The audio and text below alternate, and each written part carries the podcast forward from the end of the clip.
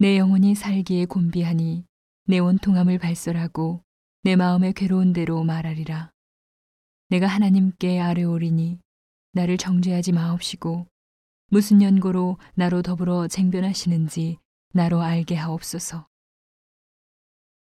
주께서 주의 손으로 지으신 것을 학대하시며 멸시하시고 악인의 꾀에 빛을 비추시기를 선히 여기시나이까. 주의 눈이 육신의 눈이니이까. 주께서 사람의 보는 것처럼 보시리이까.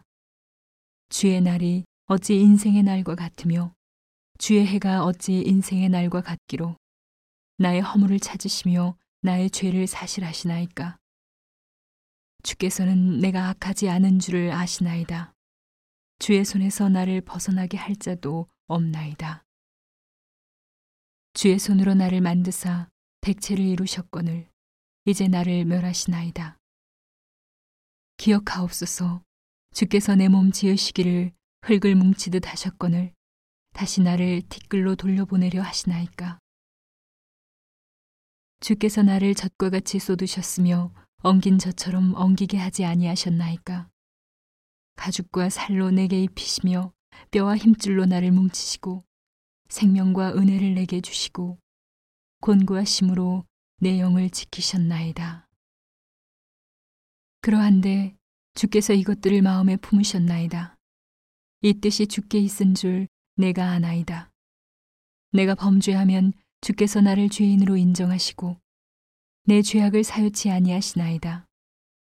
내가 악하면 화가 있을 것이오며 내가 의로울지라도 머리를 들지 못하올 것은 내 속에 부끄러움이 가득하고 내 환란을 목도함이니이다.